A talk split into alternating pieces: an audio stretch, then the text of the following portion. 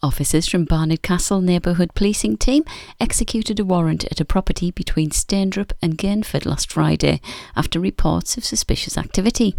More than 100 cannabis plants were found in three rooms of the property.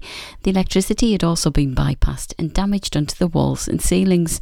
The plants were seized and inquiries are ongoing to trace those responsible.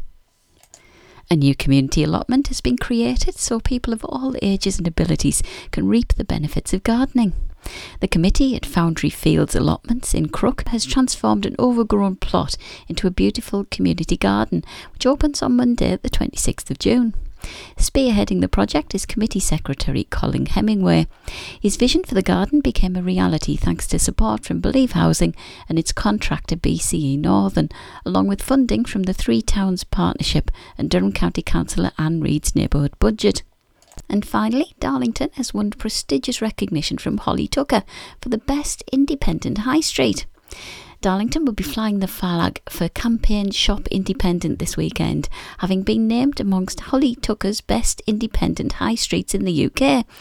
Holly Tucker MBE has launched Holly & Co.'s Campaign Shop Independent to shine a light on UK small businesses and to encourage consumers to vote with their money and support independence on Shop Independent Day this Saturday. As part of her campaign, Holly, who is the founder of Not on the High Street and Holly & Co, has named Darlington Town Centre as amongst the best independent high streets in the UK, a shining example of what the UK can't afford to lose and what shopping small is all about.